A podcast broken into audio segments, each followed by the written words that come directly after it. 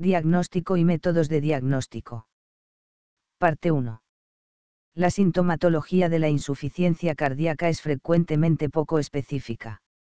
Algunos signos como la ingurgitación venosa yugular o el desplazamiento del impulso eipical a la izquierda pueden ser más específicos, pero son difíciles de detectar y poco especialmente en pacientes obesos, añosos o con enfermedad pulmonar obstructiva crónica.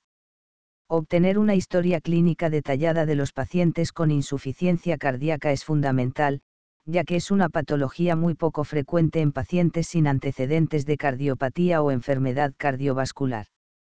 Las pruebas complementarias esenciales, específicas para la insuficiencia cardíaca, y necesarias en una primera evaluación son el electrocardiograma, los péptidos natriuréticos y el ecocardiograma.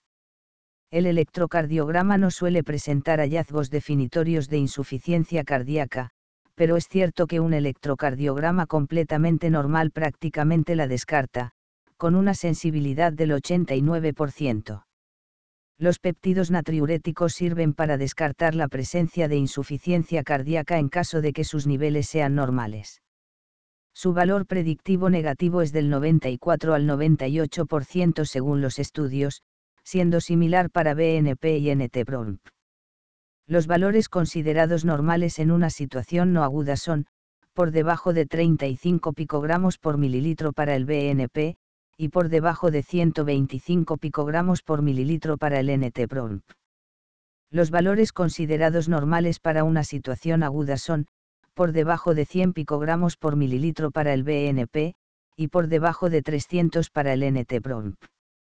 Hay múltiples causas de elevación de los péptidos natriuréticos de origen extracardíaco, las más frecuentes son la edad y la enfermedad renal.